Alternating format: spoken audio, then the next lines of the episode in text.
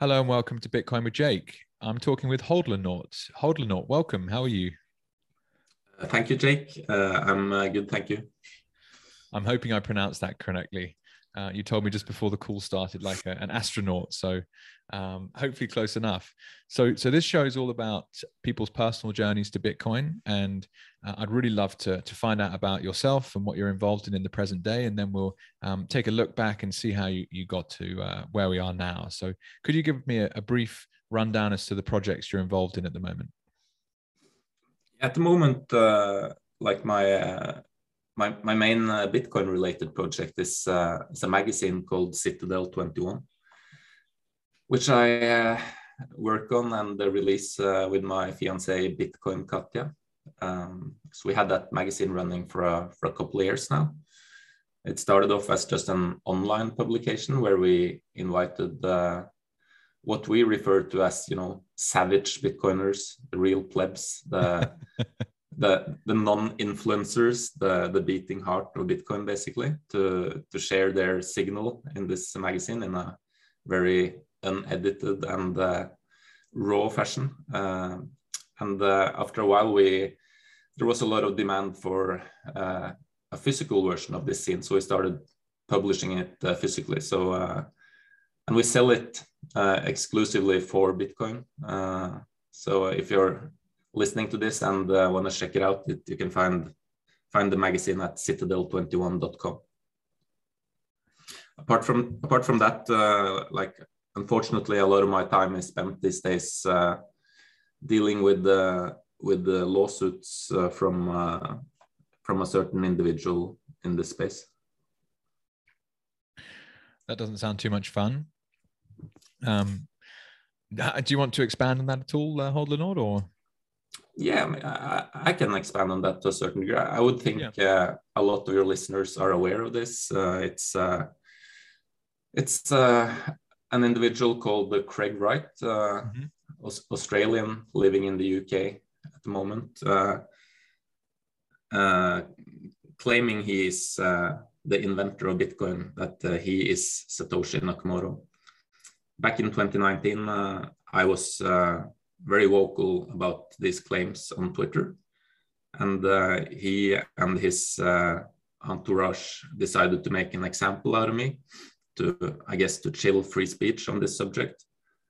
And uh, UK is uh, pretty famous for its libel laws, unfortunately. It's actually become a political topic uh, lately because of Russians uh, suing uh, journalists and uh, other people, like people with a lot of money, basically trying to silence critical voices through the UK legal system with the, their libel laws. Because what if you have deep pockets, you can you can go after anyone for the most frivolous reason and uh, threaten them with uh, bankruptcy and uh, through the court systems. But it's so expensive to defend yourself in the UK, so most people will just fold and uh, give in to whatever demands uh, the lit- litigator has.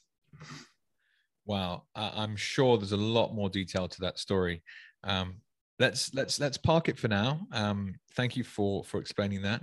Is there anything else you're involved in on a kind of day to day process at the moment that you want to mention?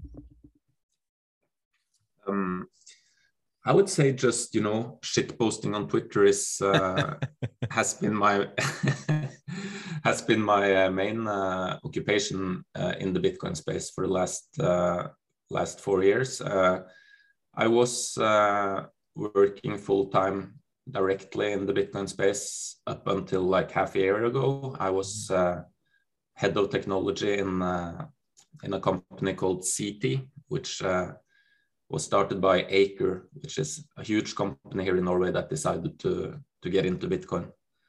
Uh, I'm not there at the moment, uh, so I guess at the moment I'm trying to you know tie up loose ends in my life, uh, like the lawsuit, before I take on any other big responsibilities at the moment. Wow. Wow. Okay. Yeah. I'm sure we can get into all of that. Um, it doesn't, um, well, the way that you've outlined it so far, it sounds like it's been, um, been tough. And I have personally no experience of what it feels like to, to be under pressure in, in some kind of lawsuit situation. Um, as I mentioned, if if we may, uh, we'll we'll leave that to the side for now and and rewind and find out a bit more about. I mean, you've already mentioned Norway. Um, could you share with us uh, as much as or as little uh, as you like about um, what early life was like for yourself? And I guess where I'm trying to get to is um, what type of character you uh, you were growing up, and um, I find often there's a lot of similarities between the type of characters Bitcoiners are, uh, but that will hopefully come through in the stories you tell. So, um, yeah, what was it like growing up?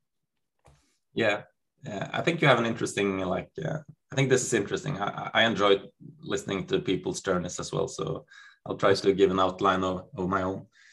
Um, I was uh, I got into technology pretty early. I, it was, you know, so sometimes you find things that really speak to you that you just completely fall in love with. Uh, and I have a background that's like very much of an outdoorsman. My dad would, took me into the forest a lot. I was fishing, spending days and weeks uh, outdoors in just in sleeping bags or tents and cabins. Uh, so I had that uh, uh like side of me. I was also very much into sports. I played football uh, and uh, this version of ice hockey we have in Norway called bandy. But then at around 10 years of age, I guess, I managed to pressure my parents into into buying me a Commodore 64 and 8-bit computer, uh, which was a big investment for for our family back then. So, uh, and I just fell in love with it. I started programming a little bit, you know, pirate copying all the games on these cassette tapes. Uh, so, so that was the start of my computer journey, which just, you know, uh, kind of escalated or it, it, it totally became my main interest, I would say. So I I uh, later got an Amiga 500, uh, then an Amiga 1200, then a PC like a 386 uh, PC, uh, and so on and so on. I got a I got a modem very early, like before internet was a thing. So I started communicating with people through these bulletin board systems. To my mother's uh, great uh, despair, because the phone line was always busy with these crazy sounds. What's going on back there? Nothing, mom, yeah. nothing. Yeah, and you know the phone bills uh, weren't always nice as well. So, uh, uh, so yeah, uh, and then when the in, when internet arrived, I was uh, I was very much into file sharing, uh, both you know initially through Napster and other uh, systems like that. But then BitTorrent came along, which fascinated me a lot. Uh, and uh, I used different uh, BitTorrent sites a lot for you know games and uh, software of all of all kinds, movies, music. So I, I was pretty familiar to, with the BitTorrent technology, and I think all of this served as a as a backdrop for when I actually discovered Bitcoin because the peer-to-peer nature of it uh, was kind of familiar territory for me. Mm. And when you pair that with the with the crazy insight that there was only ever going to be 21 million of these coins, and at that time I also had discovered uh, uh, certain things about how money comes into existence in the fiat system and uh, uh different uh, types of uh, corruption that's going on there. So yeah, I was very much like uh, Bitcoin was uh, like something that waited to happen for me, I think, or I was very much able to appreciate it when I found it. I think. And what I love about that, and I talk about this a lot, but it's in school you're taught like cheating is bad, so you're not allowed to look at someone else's notes and it has merit in a sense because you need to think for yourself and understand what you're being taught. Um, putting aside the discussion as to whether or not the academic system teaches anything of value whatsoever. Um, and as an adult, you know, especially as an investor, um, leveraging other people's work who you trust and admire as investors is actually a good thing to do um, and helps you to make better investment decisions.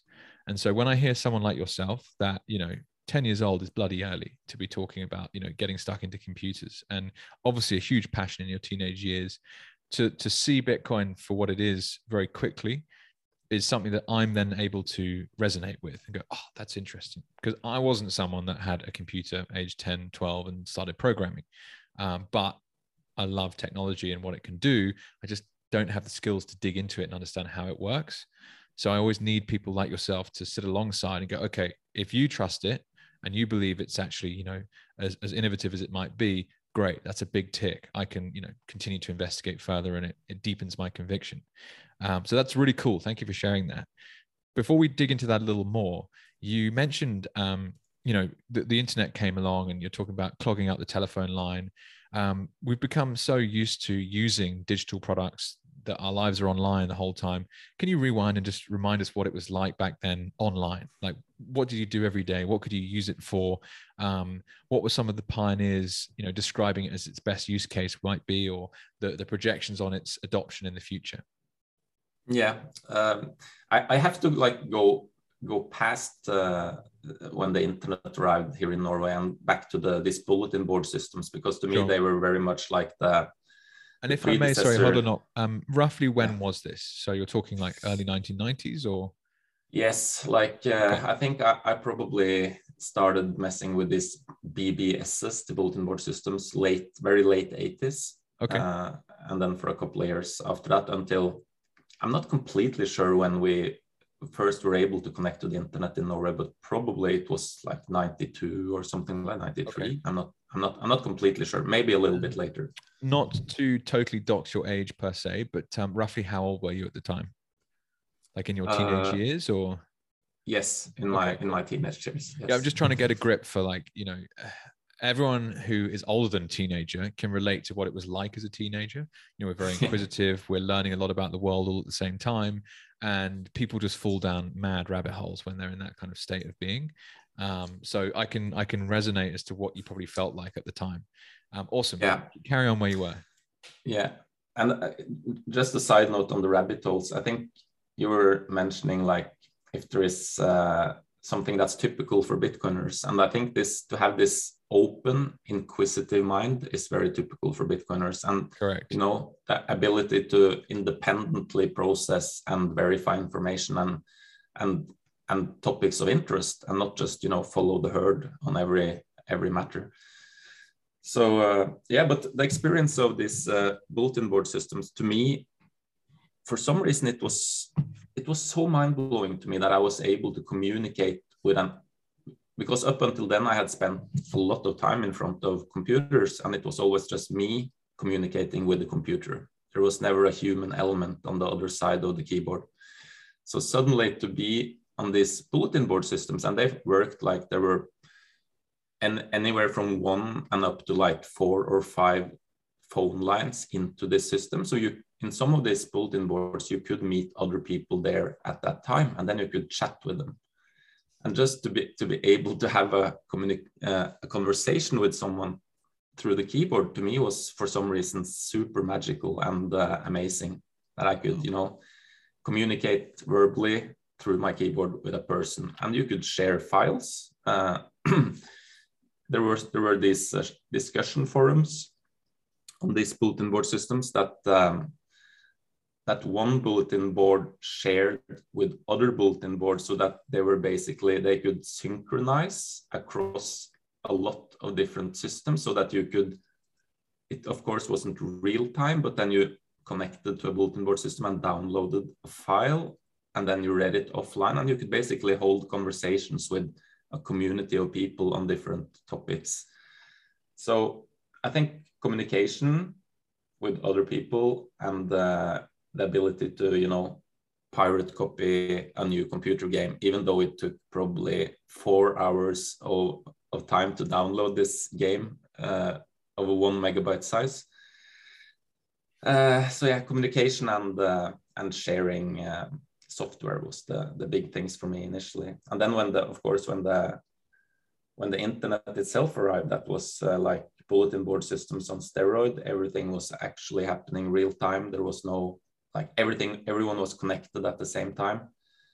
So then uh, it went really fast uh, of course uh, but for me i think the ability to communicate with other people was always the, the hugest thing with the, the internet to share information and it's so cool to try and for myself so i was born in the late 80s so i was a very small child at this stage and the idea that like chatting through a keyboard was magic is completely and utterly foreign to me because it's just yeah. something that you know I was yeah. 10 years old in the late 90s and the internet, you know, dot com bubble uh, happened. And, you know, we, we kind of grew up on computers in comparison in a sense. Um, mm-hmm.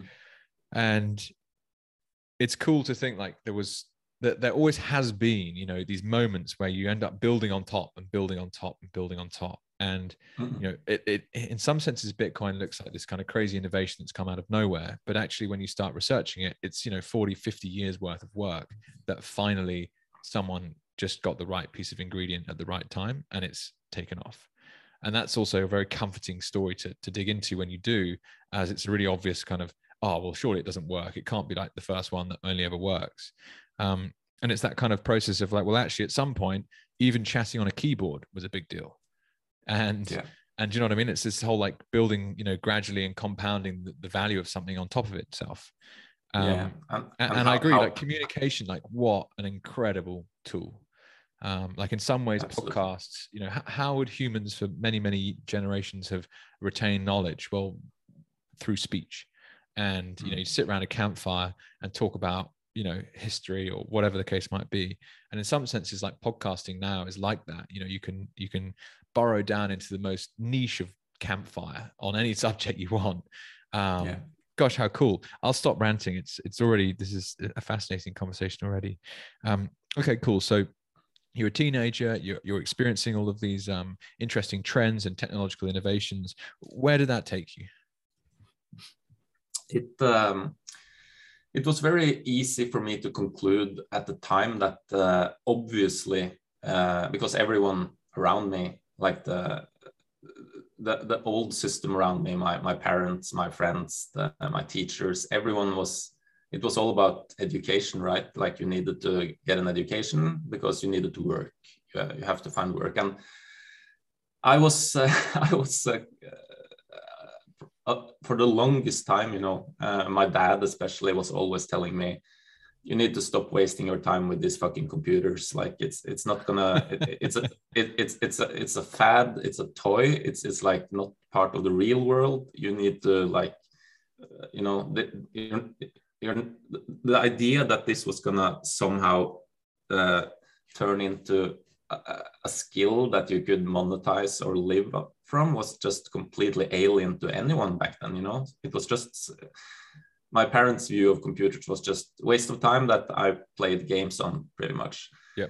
Uh, uh, so it was funny to see like fast forward 20 years and like have both of my parents calling me all the time to help me uh, fix their computer issues in different ways you know uh, but uh, yeah I, I, decided pretty early on that of, of course computers technology that's that's what i need to you know mm-hmm. study and, and and work with because this is really interesting and to be so fair to your father, I, I imagine that given you mentioned you were, you know, passionate about spending time outdoors and camping and whatever else, like if that was his, you know, pastime as well, it was even more foreign to think that, um, you know, a computer might actually generate some yeah, kind yeah. of like long-term employment value.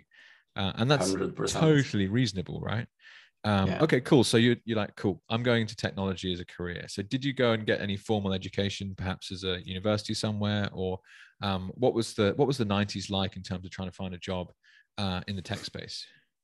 Yeah, I actually um, I actually spent uh, my 90s. Uh, I didn't get into my higher education in the 90s. I was a little like just just about too young for that. I, I was in the army, spent the year in the army. Okay.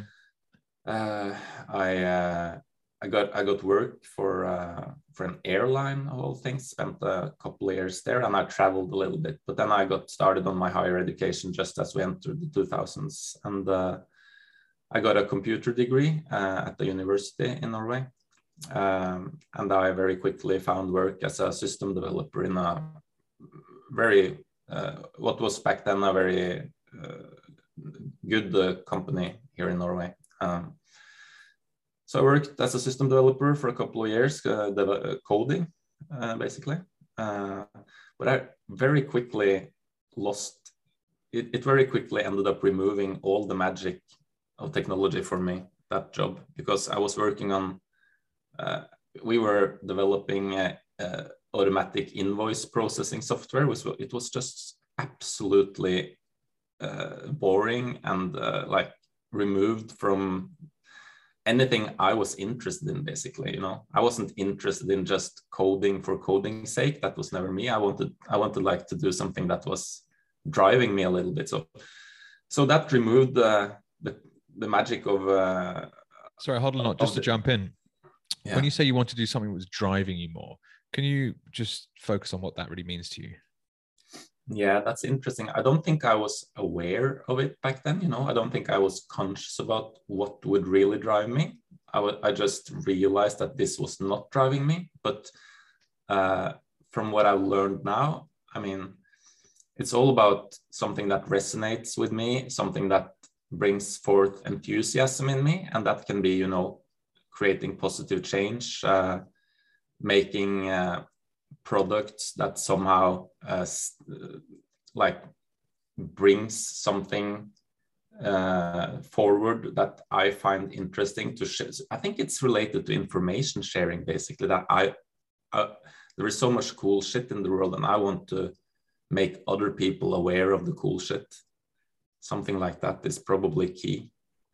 And uh, what I was doing in that uh, first developer job I had was did not contain anything of that. It was very like uh, gray, boring work that 100% catered to the old fiat world. You know, there was no like uh, there, there, was nothing that stimulated me in that job. So I, I ended up uh, quitting after a couple years in that, or three years, I think.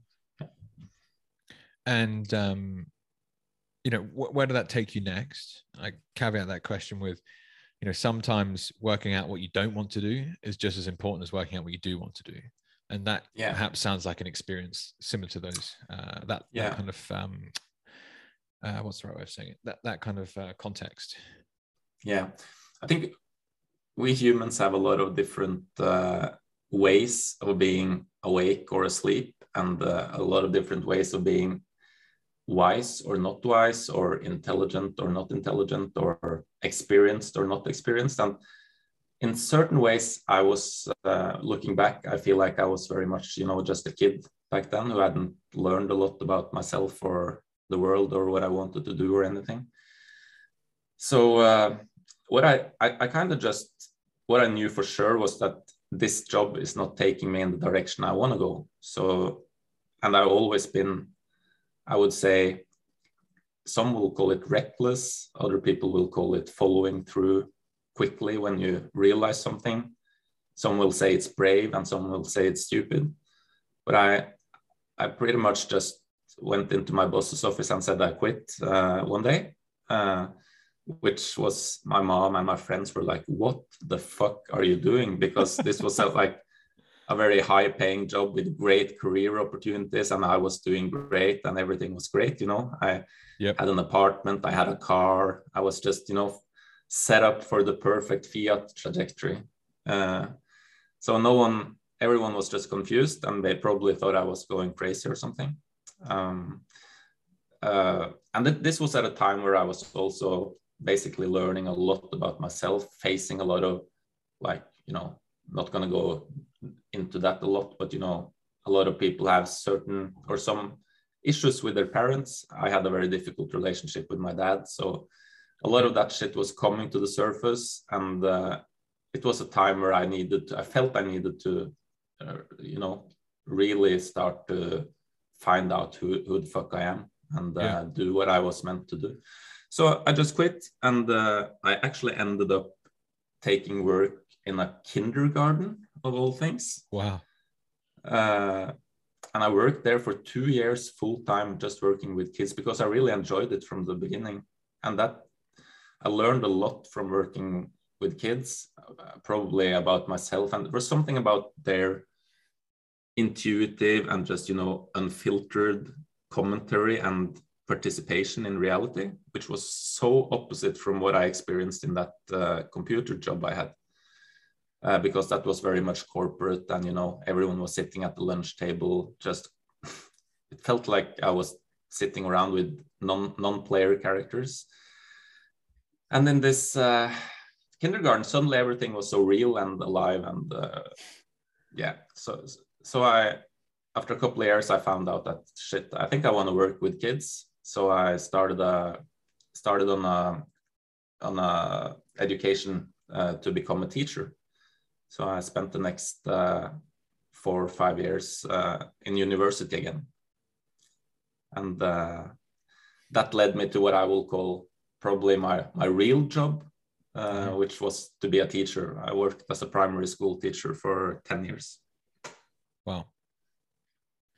I love, um, I actually just had an interview with a friend, uh, John, on the weekend, who's a high school teacher here in, uh, in Melbourne. And it's really fun talking to people who are professionally trained teachers about how to communicate Bitcoin to people. And in John's case, he set up something here in Melbourne called Bitcoin Club, and he has uh, basically an extracurricular class where he's created a um, a uh, like a program and all the kids come along and they talk about bitcoin and they sell you know stuff in sats and it's it's awesome to hear uh, i'm sure we can dive into that a bit yourself perhaps but um, okay so he became a primary teacher uh, probably a primary school teacher uh, what, what, a journey this already is thank you so much for sharing it um, we don't have to go in this direction but uh, people's relationships with their parents are very formative in all sorts of good and bad ways.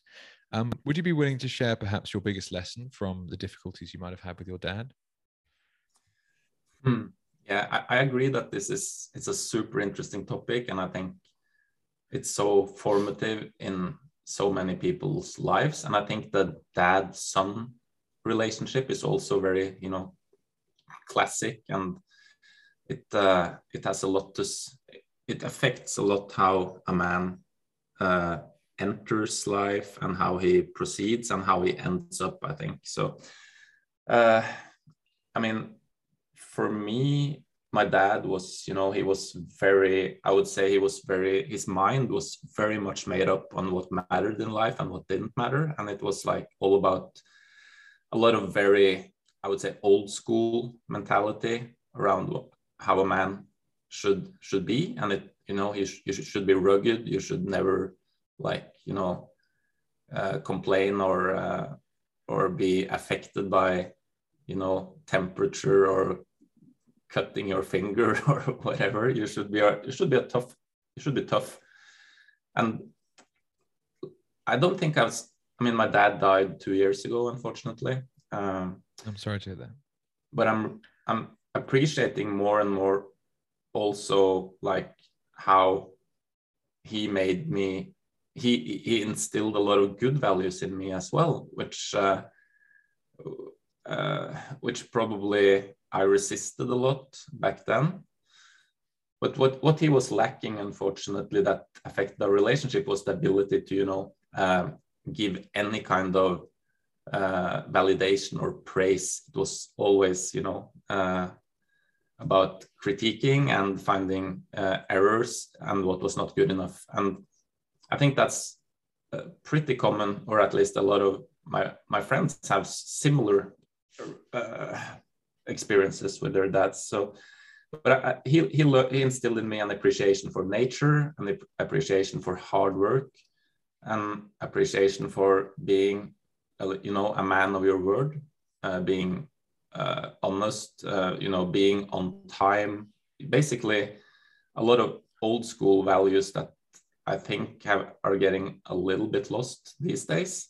Mm-hmm. Uh, so he is responsible for a lot of uh, resilience in me, I think, and of course the fact that our relationship was difficult uh, also like shaped me a lot in terms of uh, standing up for myself and you know i was I was always very stubborn and like had my own opinion on things. So yeah, he he he has a lot a big influence in in how I turned out, I think, and mostly positive looking back. Thank you for sharing that. Um, my my father, in my case, actually died when I was only twenty. So 13 years ago now. And um, sorry. yeah, I mean, it's it's what happens. You don't you don't choose your Yeah. life. You know, things just Yeah. happen. Um, and it was incredibly challenging to to get past at the time. And there were, I mean, some of that really resonates with me. Like just often, just you know, too critical perhaps, or um, constantly looking for praise that was just never there. And Mhm. funnily enough, from the grave, uh, uh, there are still lessons. I'm smiling now. There are still things I think about on a daily basis that he taught me that I didn't realize at the time were Yeah. lessons that I hold valuable now. And yeah. as you were just talking about the appreciations that you have for hard work and honesty and being on time, I've just jotted this down. You think, okay, well, it sounds kind of like proof of work. It sounds kind of like a you know, indestructible blockchain. And the fact that you know Bitcoin is, is in a sense a, a modern form of clock. And you go, whoa, okay, well maybe that you know lines up nicely for where this conversation is going to head. Um, well, shout out to our two dads. We owe them a lot. Yeah. Um, the the the the phase of your life as a primary school teacher is that when Bitcoin came along, or was there another phase after that that we need to just uh, approach first? Uh, Bitcoin uh, Bitcoin uh, came along uh, in my life uh, while I was working as a teacher. Yes. Okay. Uh, uh, you so, could so if, say we, if, if I may, if we could just, um, you know, you could, if you could give a bit of an explanation to what life was like as a primary teacher, uh, primary school teacher, and uh, some of the things that you saw going on in the world, and and um, whether they were things you were angry about or things that didn't work, and you know, you can chime back to the characteristics you mentioned as a- as a kid, and you know, you think about something's not quite right here. And then often when people come across Bitcoin, you've already mentioned it, you knew almost immediately from what it sounds like that it was something valuable you needed to research more. Um, so what i'm trying to get at is the the the difference in mindset you know the day before you you came across this thing and then how it might have affected you um, afterwards. Yeah. Um, yes, I would say my experience, uh, like when I started out as a teacher, that was probably at the like very early in the accelerating uh, wokeness and accelerating authoritarianism of our current world. Like it was Mhm. before it, it was before it had kind of taken hold at all in this country, at least. So my initial years as a teacher, well, I had a lot of autonomy and I felt a lot of trust from the organization I was in. I was able to, you know, execute, plan and execute my my classes and my my weeks uh, very much independently. Uh, everything was working great. The parents were happy, the kids were happy, the leadership was happy. But then, at an alarming pace, I would say, uh, all of this uh, uh, bureaucratic bloating and reporting needs, and you know, more and more top-down control on uh, what type of methods should be used, and you know, the message that should be put in front of the kids. Um, and also, like they started measuring things, you know, and then they put numbers on what they measured, and then they they translated that into feedback to the teachers, even in terms of pay. You know, if you like, if your kid, if your pupils tested well, that would translate into uh, financial benefits uh, in some way. And then you, it's pretty apparent to me what that does to to most people in the classroom. They will start optimizing for just getting these numbers maximized, and they will uh, not focus on all the other shit. And me, I was always driven by, you know, I wanted the kids to feel safe, to to to feel like valued, and to and to pay them respect and demand respect back. And I wanted to make critical thinkers. I wanted them to question things. I didn't want to just give them shitloads of truths from the from the top and say that this is how it is. Just memorize it and you'll be good. I want them to think about things, and that was that became more and more at odds with how the organization was run. And uh, I think that's very much like representation of centralized structures and uh, the the fiat system. Uh, so it just you know at the same time I had discovered Bitcoin, and back then Bitcoin was very different from now in terms of I mean now I can sit and talk to you, a person I never, uh, you know, wasn't aware of you. But yeah, but but, shout but out you to are, Danny for introducing us. Thank you. Yeah, but you are one of you know thousands of people that share something through Mm. Bitcoin, Mm. and it's just incredibly like cool to talk to you and other Bitcoiners always because we have we have shared the we share Bitcoin, and by sharing Bitcoin, we share so many different you know appreciations or insights and rabbit holes and uh, and there's also some some form of uh, uh, it, it's humbling. So it, I- feel that most bitcoiners are at the core humble people. Uh, and that's uh, that's im- uh, an important uh, facet of it all to me. So um, yeah i was ranting a bit there but well, what what I, a question that sprung to mind, um, Hodlonaut, was, can you identify roughly when this this this seeming step change in authoritarian and centralized governance happened? And um, you were based in Norway, I guess, still as a teacher, and um, Yeah. was this an influence of the European Union somehow, or just the Norwegian government itself? Because I'm not entirely understood yes the relationship was- between you and the EU. So, just why do you think that started happening, and when roughly was it? Yeah. I mean, Norway is not part of the EU Yeah. on paper. Yeah. But we are part of the EEC. Uh, I think that's the European Economic uh, something. Yeah.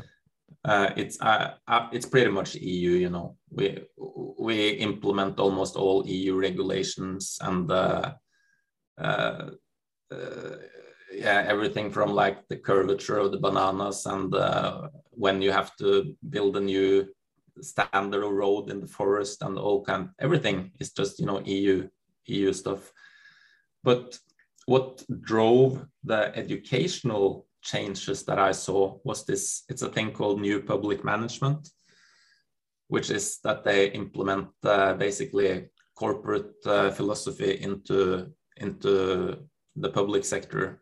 And for a, it works great in a lot of areas but the problem is uh, in a primary school, we're talking about kids, and you can't use a system that was made for you know optimizing uh, warehouse uh, business uh, and then make these kids into units in the system that you can just assign numbers to to optimize uh, the functionality. So what happened was they started measuring things, and there was this European standards. I think it was called PISA, which is uh, they have this they measure certain subjects and topics across the Europe and they they rate the nations according to this and I think Norwegian educational system was traditionally very strong in the sense that uh, uh, it wasn't authoritative uh, uh, no critical thinking and student participation was very much encouraged and uh, it was a very flat organizational structure in the classrooms. The pupils were like early on uh, asked to, you know, think for themselves and participate basically. Mm. But with this new this new system, it became super important for the politicians in Norway to not lag behind. And there was like, oh, we're we're behind, we're behind this country in math. Something needs to be done, you know, and the media played on it and then they they put in place these these new systems where, which you know measured very specific things. And uh, i think it's enormously fascinating to see what happens to human consciousness when you ask it to focus on a certain thing and you incentivize focusing on that certain thing. I mean what about all the uncountable other things that you then focus less on uh, or that you then basically tell yourself is not important? And for example uh, uh, social competence you know uh, empathy uh, communication um, uh, uh, standing up for yourself all of these dimensions of being a functional social being for example, is just being completely ignored in such a system. Also, stuff like critical thinking, uh, the increasing need to, you know, uh, when you consume information on the internet how do you like how do you navigate basically? Uh, so they were instead just uh, valuing if you answer a b or c on this specific question on a specific topic. And I, I was very worried about that because i saw how it turned the teachers more and more into just machines that replicated what was put down from above and just put that into the pupil's head. And the more precisely it was put into the heads of the pupils, the more you were rewarded. So basically, any deviance from what was decided in these in these uh, documents from above, that was that was how you performed optimally was to like as perfectly as possibly uh, putting that information into the head of every single pupil and to me that's that's i mean it the way i put it now it sounds like propaganda right? That you all just want to like brainwash people.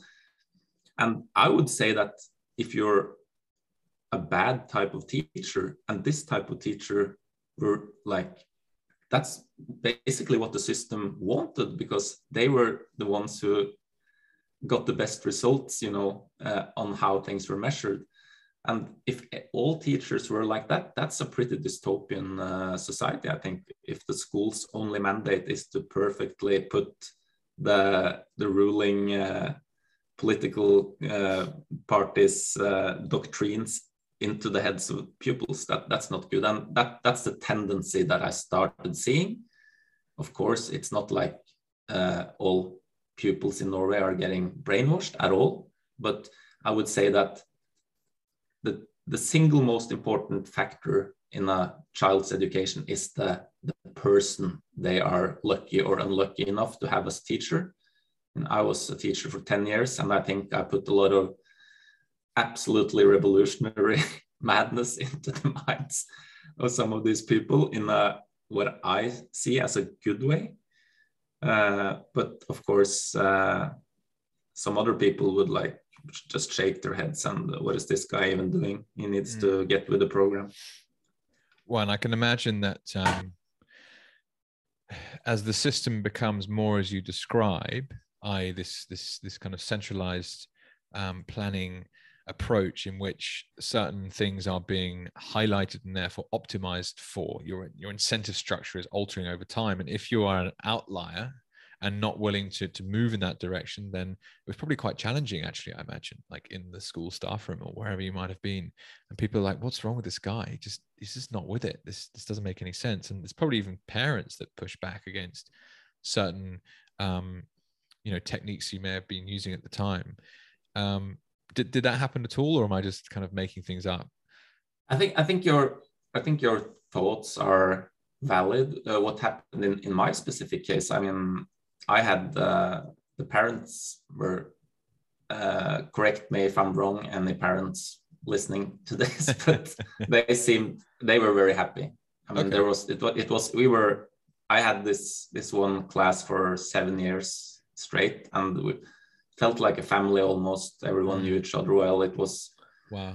It, it was re- really good, and uh, I will probably continue looking back at my work as a teacher as like what some of the best stuff that I did in this world uh, and some of the most meaningful and important stuff I did in this world because it uh, it felt extremely real and, and meaningful and I put my heart and my soul into it. Wow, awesome! And this is, I mean, perhaps this is a rabbit hole for another day, but I love the idea that uh, with the invent of the internet, information has become you know infinitely cheaper than it ever was before, and the very concept of education has or is rapidly evolving. Um, you know, Bitcoin. There is no there's no MBA. There's no degree. You have to go out there and you have to find all the information and learn it yourself. And the idea that you know more student-led philosophies are going to blossom. We're going to be more decentralized. You won't have to go to these Ivy League schools in the states or wherever else you might aim to get into um, the the what we know as education is is is rapidly evolving and hopefully for the better. I mean the idea of like making a kid extremely specialized from a very young age in order to but you know jump through a bunch of loopholes that some central planner has set seems absolute madness versus you know let them basically play all day long with their friends except for two hours in which they jump online and focus on a subject they absolutely love like yourself you know all the way back as a 10 year old imagine if you'd been able to do you know engineering full time from then which was your passion mm-hmm. like who knows what may have come from that mm-hmm. um I don't want to go down that rabbit hole though. Excuse my rant. Um, Bitcoin comes along at some point during this process. Uh, you've you've explained brilliantly how your your view of the world was slightly changing and what was happening around you specifically was changing. Um, who first introduced Bitcoin to you, and how quickly did you realize it was something that you really wanted to focus your energy and attention on as much as you do today? Yeah, uh, I was uh, I found Bitcoin. I had no one in my life that uh, knew about Bitcoin, um, and it was a very random encounter. On the I, I was reading some some tech magazine. I can't remember which. It was just uh, an article that had a reference to Bitcoin. And somehow that reference was made that it like piqued my interest. So I, you know, I searched it and uh, I found uh, I found the white paper uh, pretty much immediately, and I read the white paper. And uh, I'm not going to claim that I understood all the implications of the white paper, but I understood some of it. I I understood the, the censorship resistance uh, part. I understood the, the peer-to-peer part because, you know, I was, as I said, familiar with uh, how uh, BitTorrent works and uh, the power of that, how it no one could like fuck with it. You know, you could just keep sharing, and as long as you were, if you were behind a VPN or something, I mean, you were completely fine. And uh, and uh, that just it really blew my mind so from from then on, from that first first day, I I, I considered myself a Bitcoiner. Uh, wow. you know, uh, not that I, I mean, it's been an increasing intensity, of course, uh, and I, I mean, Bitcoin has continued to prove itself all the fucking time. Because back then, some of the things that made me like uh, that didn't like completely add up or it was like the governance part of it. Who are these people writing the code? How how are they like how it, basically the consensus part of everything because bitcoin was so small back then. Uh, when are we talking exactly? Uh, 2013 wow. And okay. uh and yeah it's it's it's wild to think back how different uh, i was scouring the i was scouring reddit i was scouring Bitcoin talk. I was, mm-hmm. you know, generally, you know, looking for anything related to, to Bitcoin or or even blockchain. You know, back then, uh, back then, uh, crypto and blockchain weren't swear words yet, uh, as they have become.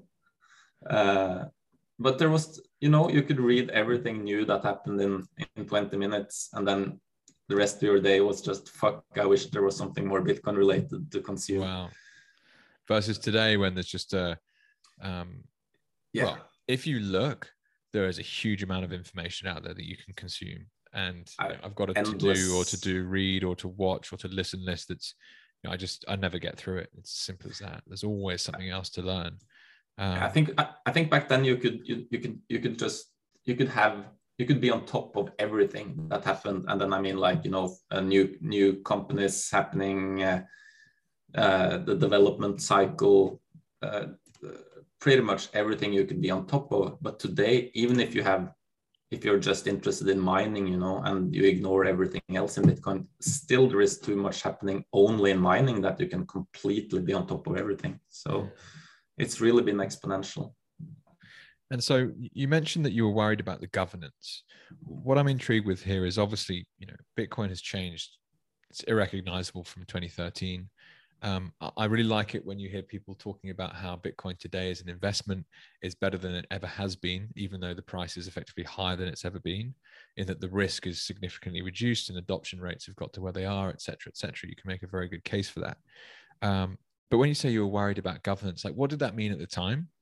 And what has since happened that has made you more confident that that's no longer an issue? Yeah, I think my my worry i wouldn't even call them worries i would i would call them like some of the things like i felt like i didn't completely understand but looking back, it was a worry because there was no clear, no one could have told me like very clearly how this was gonna work back then. I think it was, it feels like this was an experiment involving very esoteric elements of consensus, trust, and stuff like that. Uh, in like 2017 was amazing uh, with the attacks, the, the blockchain wars, as it has been called by some. Uh, and uh, I think I find the same phenomenon, you know, in the Bitcoin community as a whole, like how my own map of uh, Bitcoin in terms of the participants, how that is shaped and adjusted with every interaction through a very uh, very rich fabric of trust existing in the community.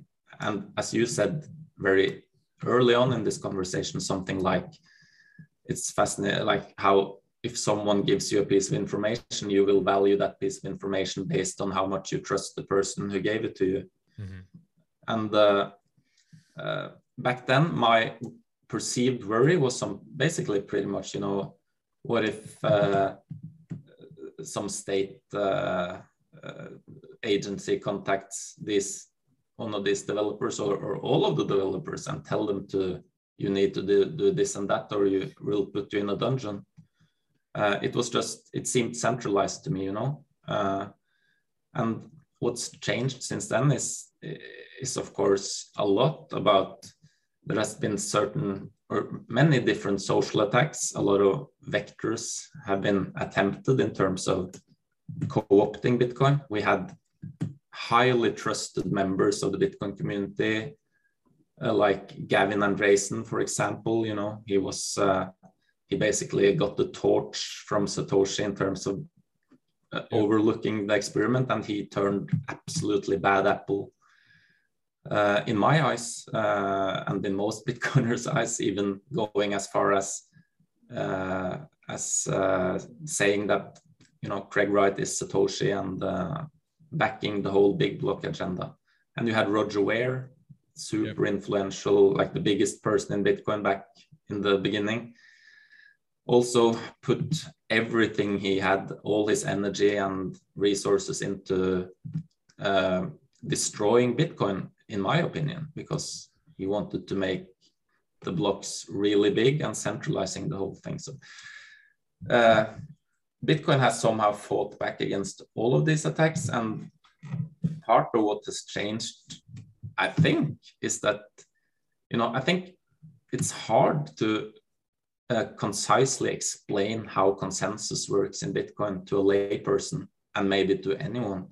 So it's almost like the the magic uh, uh, uh, construction of Bitcoin has time and again proven to just work. You know, it's it's somehow something about the incentive structures uh, and the tran extreme transformative potential of Bitcoin that makes people defend it like it was their own child almost, and and uh, somehow this fabric and of trust works in this community in a way to that the good the good voices and the true voices are somehow uh, uh, somehow win over the the, the false narratives uh, which this is this is a very fascinating subject. To me and I, this this trust how trust works in bitcoin uh, between participants is uh, in my eyes key to to how to even, even what Bitcoin is, you know, because in many ways Bitcoin is also the sum of all of these uh, these social fabrics that exist. Wow, and so many questions spring to mind. It's um, it's fascinating hearing you explain these thoughts and and, and this like let's say milestones that you've experienced during this process.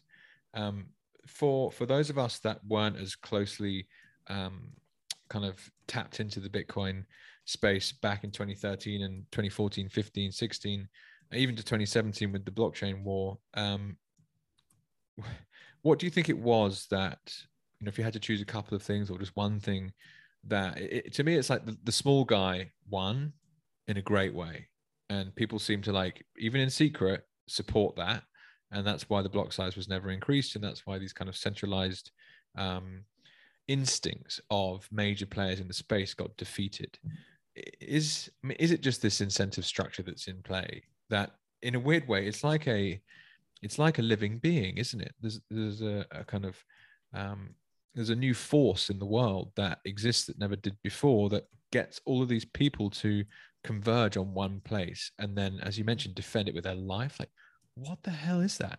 Have we ever seen anything like this before? Um, and in the studies that you've done over the years like what do you think it is that that makes it that? It's a very vague question sorry but i'm mm-hmm. i'm intrigued to dig a little further into your thought process. Yeah. I mean there is a word that uh, pops up a lot in my mind when i think about bitcoin just both from my own uh, perspective and from what i observe. And that word is conviction. Uh, and i think you know if you have a mind that is tuned into you just want the truth you want truth you want uh, because you know that you need truth to build something lasting uh, to build on lies is uh, just you know a very high time preference uh, uh, in my eyes completely meaningless exercise so the longer you spend in bitcoin the more you see that you know, it works. You can run your own node. You can verify everything yourself.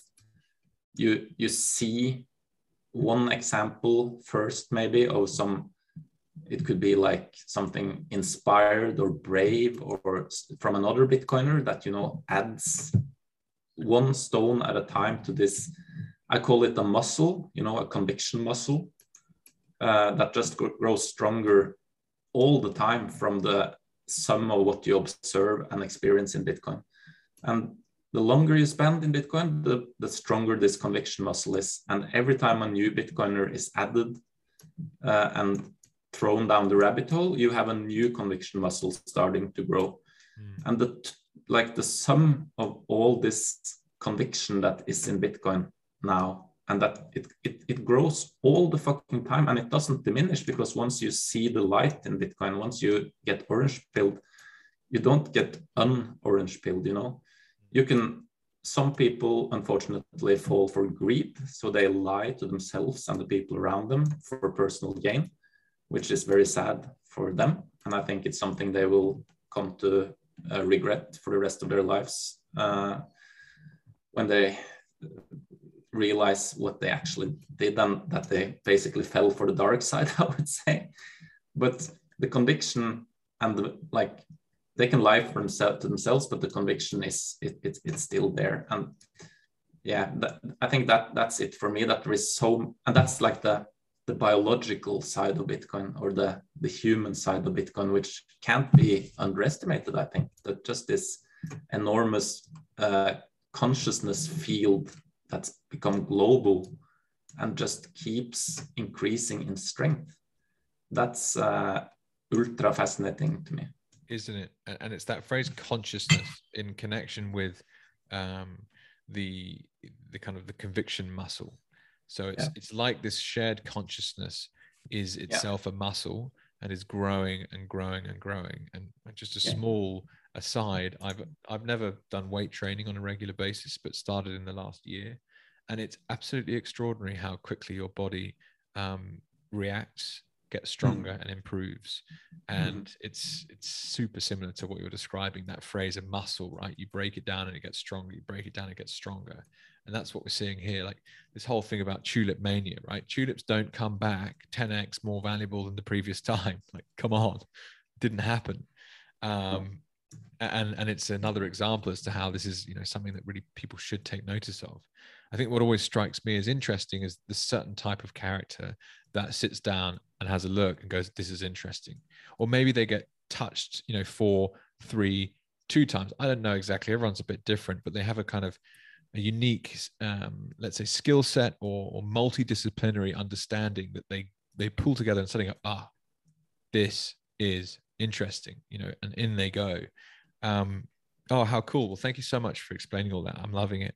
So I'd love to touch on uh, a couple of things that we've you know briefly mentioned at the start of the, the, the conversation. So um, I guess you never imagined you'd be running a media business. Uh, talk to us a little about Citadel 21 and and how that came about. Um, you know, ultimately you've you've gone down the entrepreneurship route in that sense. So yeah, I'd love to learn some more.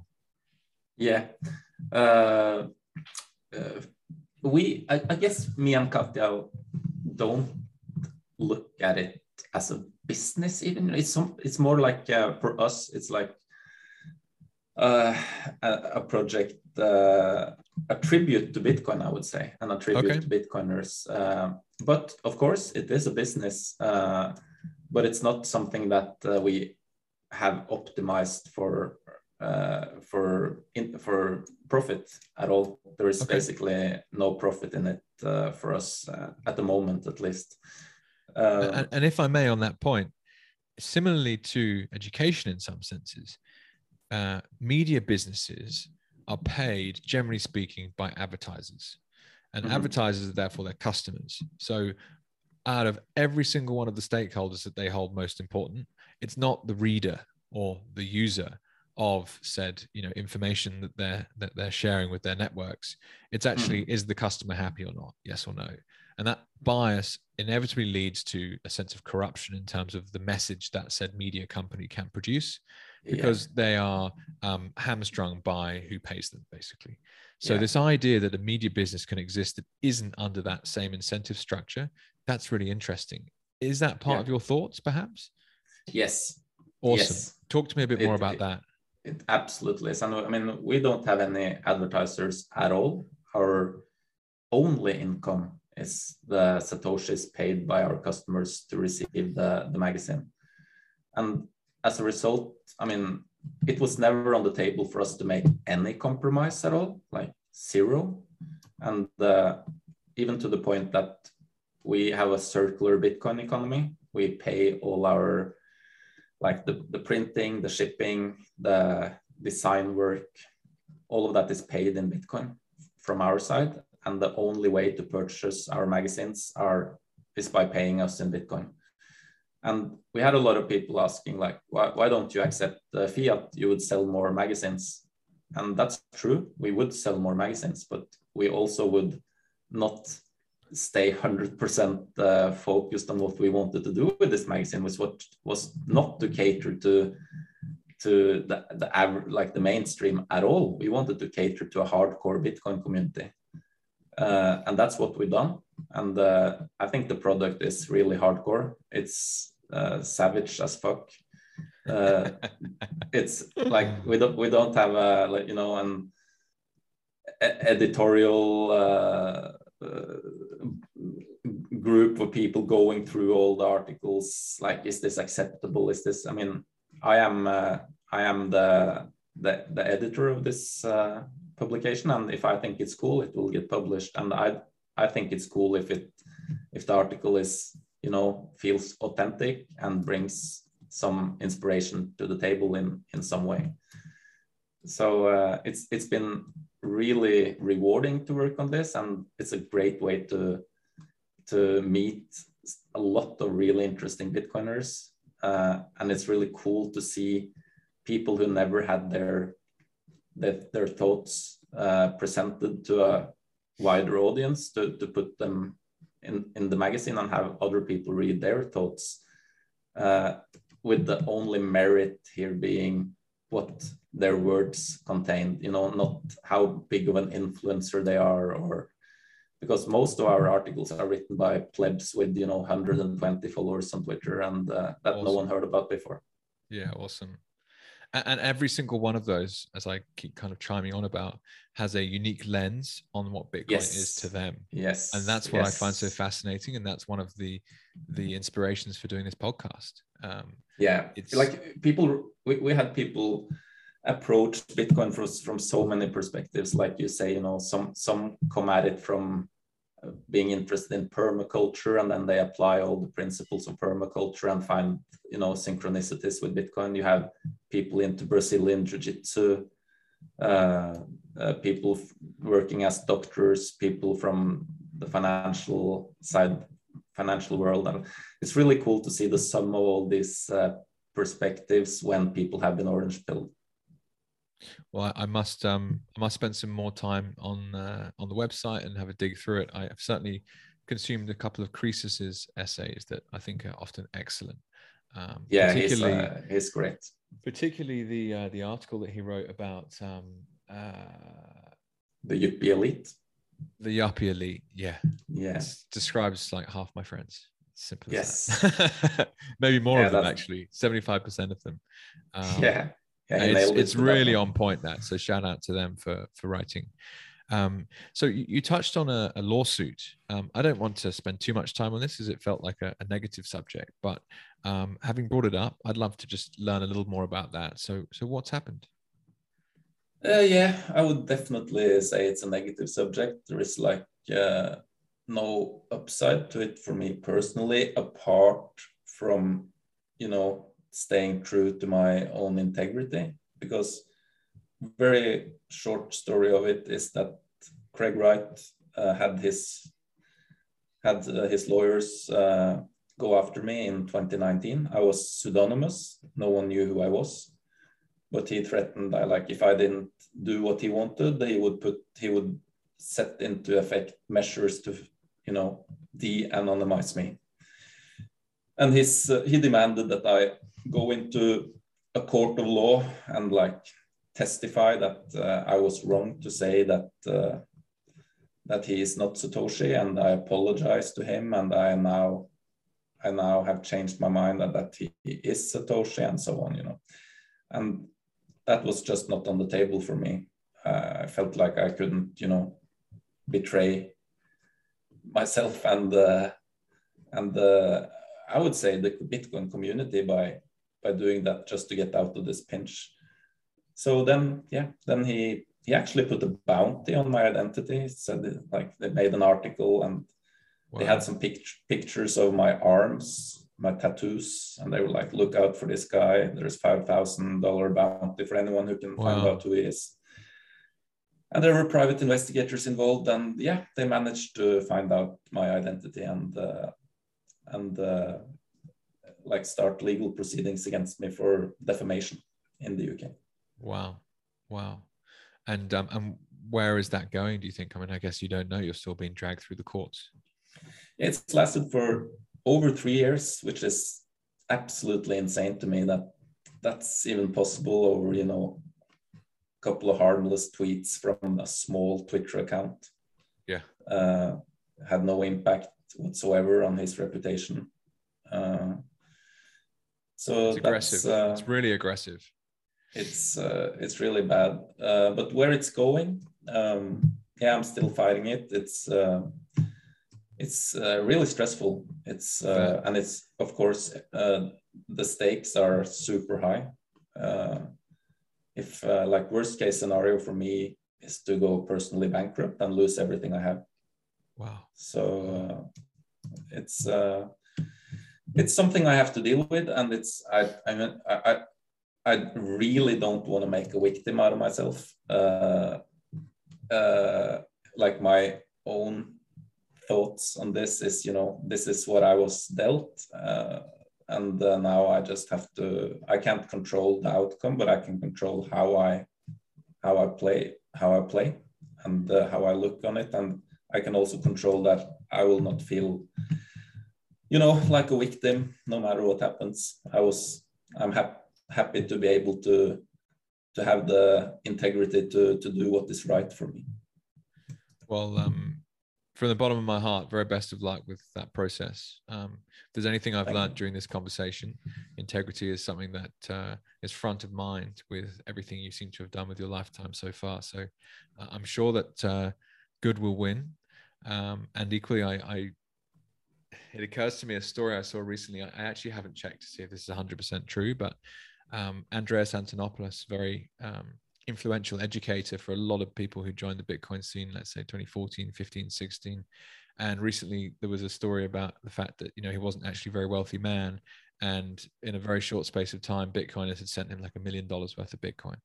Yeah. And I would not be surprised if there was a similar community feedback for someone like yourself if you know anything was to ever happen along these lines which mm-hmm. you know really is a signal of not only all of the hard work you've done to get to today and and and um and, the story you're telling but also this this incredible community that uh, one finds themselves within on adopting this new technology um, old mate craig yeah. cry is a fraud and it's very obvious and i really hope that uh, there's not many more people that end up in situations like this as well and that there's a, a positive outcome for yourself um, at which point yeah, I'd like to just uh, to, to to move on to what's my last question for the uh, for the conversation.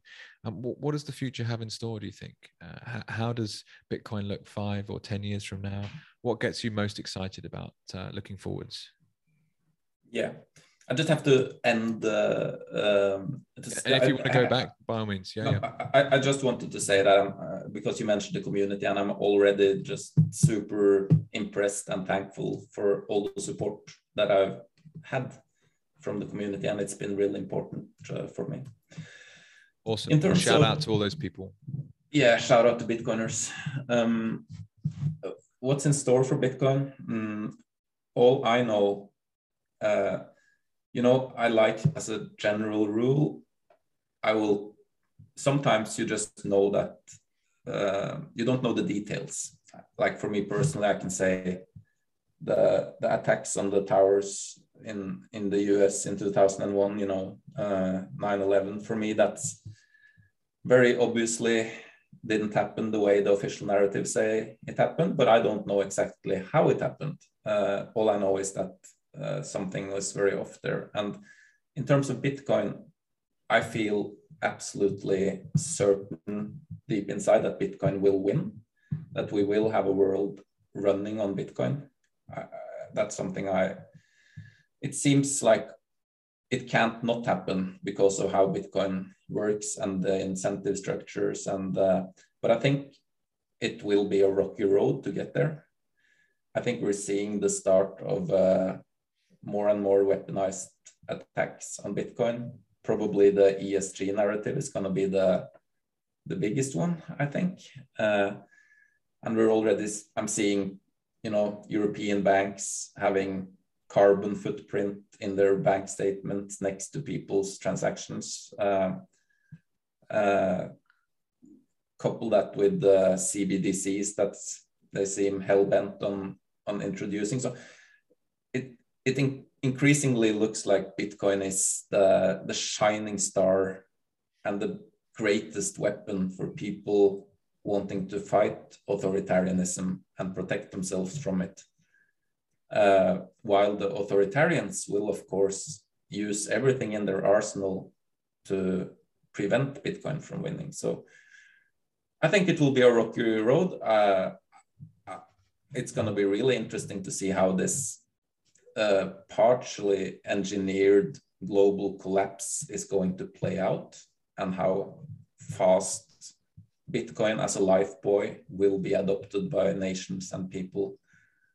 Uh, I think it's really hard for me to say more than that. Uh, what I'm observing is an increasing, exponentially increasing amount of Bitcoiners entering my like that I from where I'm observing and so many brilliant people and so many driven people and so many people that I know are willing to go really far to fight for Bitcoin. And they so strongly believe in it, this conviction muscle, as I mentioned. Uh, so I'm very positive.